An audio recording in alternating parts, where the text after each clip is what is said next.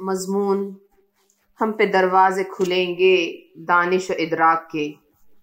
زمرہ ادراک۔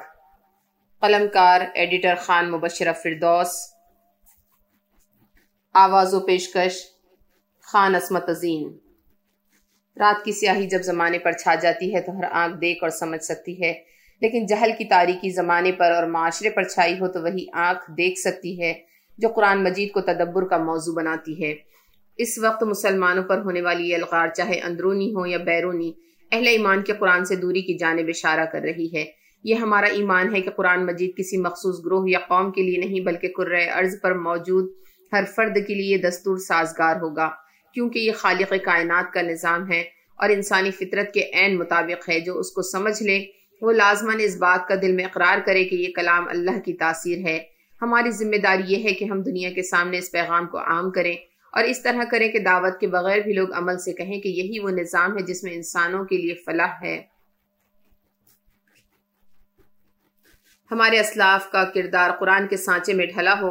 وہ شفاف کردار تھا کہ دیگر اقوام دیکھ کر ہی کھچی چلی آتی تھی۔ لیکن حیف کہ ہماری کمزوری، ہماری کوتاہی اور قرآن سے دوری نے ہماری زبان کو مقفل کر رکھا ہے۔ یا ہم اس حقیقت کو اپنے عمل سے بیان نہیں کر پا رہے ہیں۔ اس کے برعکس ہمارے معاشرتی رویے نے اسلام ہی پر حرف ریزی کا موقع فراہم کیا ہے۔ اب بہترین موقع ہے کہ زندگی کے بچے ہوئے ایام کو ہم قرآن مجید کے غور و فکر اور عملی تصویر بننے میں صرف کریں۔ آمدم برسر مطلب۔ موقع رمضان کا ہے اور رمضان وہ مہینہ ہے جس میں قرآن مجید اتارا گیا اور قرآن نظام حیات ہے۔ شہر رمضان الذي انزل فيه القرآن هدى للناس وبينات من الهدى والفرقان۔ فمن شهد منكم الشهر فليصم القرآن صورت نمبر دو، البقرہ، آیت نمبر 185 ترجمہ، رمضان وہ مہینہ ہے جس میں قرآن نازل کیا گیا جو انسانوں کے لیے سراسر ہدایت ہے اور ایسی واضح تعلیمات پر مشتمل ہے جو راہ راست دکھانے والی اور حق و باطل کا فرق کھول کر رکھ دینے والی ہے لہٰذا اب سے جو شخص اس مہینے کو پائے، اس پر لازم ہے کہ اس پورے مہینے کے روزے رکھے۔ اس ماہ مبارک کو ہم پورے شعور و احساسات، احساس کے ساتھ گزاریں۔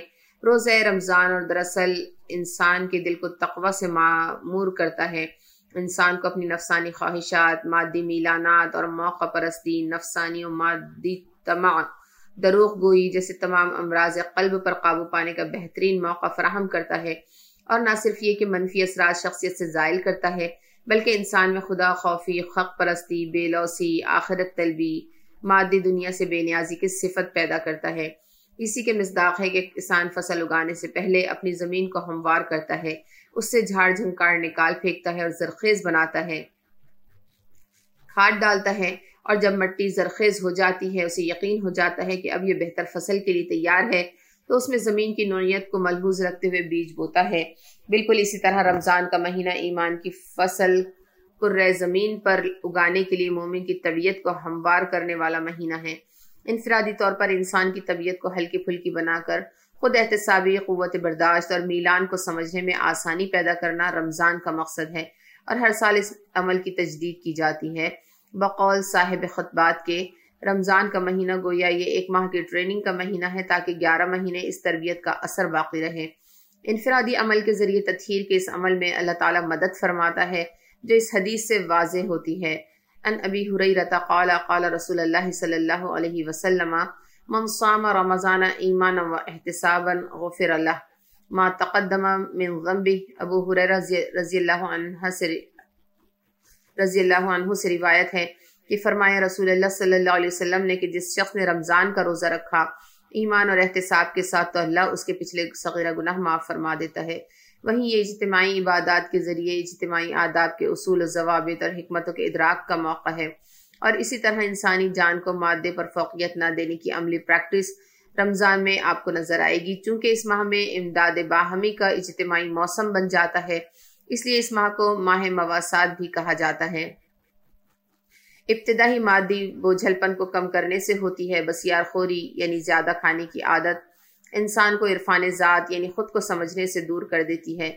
رمضان میں سب سے پہلے کھانے میں اعتدال پیدا کرنے کا اصول اسی لیے ہے کہ انسان خود سے قربت اختیار کرے تاکہ وہ اپنے من میں ڈوب کر سراغ زندگی پا سکے۔ یہ بات اس وقت کھلے گی جب مسابقتی امتحان کی تیاری کرنے والا طلباء کے لیے دنیا کے ماہرین جو نظام الاوقات دیتے ہیں کچھ اس طرح ہے کہ رات میں جلدی سونا اللہ صبح جاگنا، وقت پر اٹھنا اور کھانا کھانے کے مخصوص اوقات کی پابندی لازم ہے۔ تاکہ نظام انہضام کو بے وقت زحمت نہ دی جائے اور قوت ساری ذہن کے رسا بنا بننے میں صرف ہو۔ تو فہم و ادراک کی صلاحیت میں اضافہ ہوتا ہے۔ طالب علم اس طرح اپنے مقصد کو بآسانی حاصل کر سکتے ہیں۔ وہ اپنے تحقیقی مسائل اور مشکل ترین تصورات کو سمجھ سکتے ہیں۔ گویا رمضان میں اللہ رب العالمین نے بندہ مومن کے غور و فکر کے لیے اس پہلو سے بھی سازگار ماحول تیار کیا ہے کہ وہ اس روحانی ماحول میں قرآن پر بہتر طریقے سے تدبر کرے۔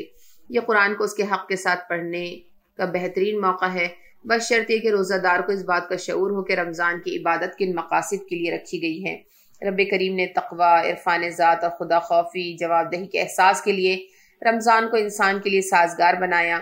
اس نہج پر سوچتے ہوئے مومن اپنی ذات کو سنوارنے کی جانب پیش قدمی کر سکتا ہے۔ جس بندے پر اللہ کے سامنے باس پرس کا احساس اجاگر ہوتا ہے اس کا ذہن اللہ کے لیے، دین کے لیے وقت اور صلاحیت لگانے کے لیے نئی نئی جہتیں تلاش کرتا ہے۔ اس کا احساس اس کو لمحے موجود میں زندہ رکھتا ہے۔ جمود اس پر تاری نہیں ہوتا، نہ آز و جوارح کا جمود اور نہ ہی افکار و نظریات و تخیل پر جمود۔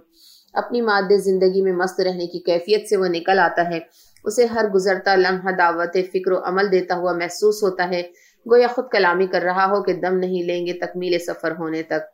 جس طرح کسان کی کھیتی اسے اشارہ کرتی ہے کہ زمین کتنی فصل دے گی، کون سی دوا لازم ہوگی، کون سے خدرہ پودوں کی صحبت سے فصل کو دور رکھنا چاہیے۔ اسی طرح بندہ مومن کو بھی اپنی طبیعت، اپنے میلان اور رجحان کا اندازہ ہو جاتا ہے۔ وہ یہ بھی سمجھ لیتا ہے کہ کون سی سرگرمیاں تجزیے اوقات کا سبب بن رہی ہیں۔ کون سے عوامل غیر محسوس طریقے سے اس کو اور اس کی نسلوں کو خدا بیزاری کی جانب لے جا رہے ہیں۔ وہ نہ صرف زمانے کے مکر و فریب سے آشنا رہتا ہے بلکہ زمانے سے ہم آہنگ ہوتے ہوئے دین کا محافظ بننے لگتا ہے۔ اور یہ بھی آشکار ہوتا ہے کہ وہ زمانے کی اس فریم میں اللہ کے دین کے نفاذ کے لیے کس حد تک نفع بخش ہو سکتا ہے۔ عبادت برائے عبادت نہ ہو، بلکہ رمضان کے اختتام تک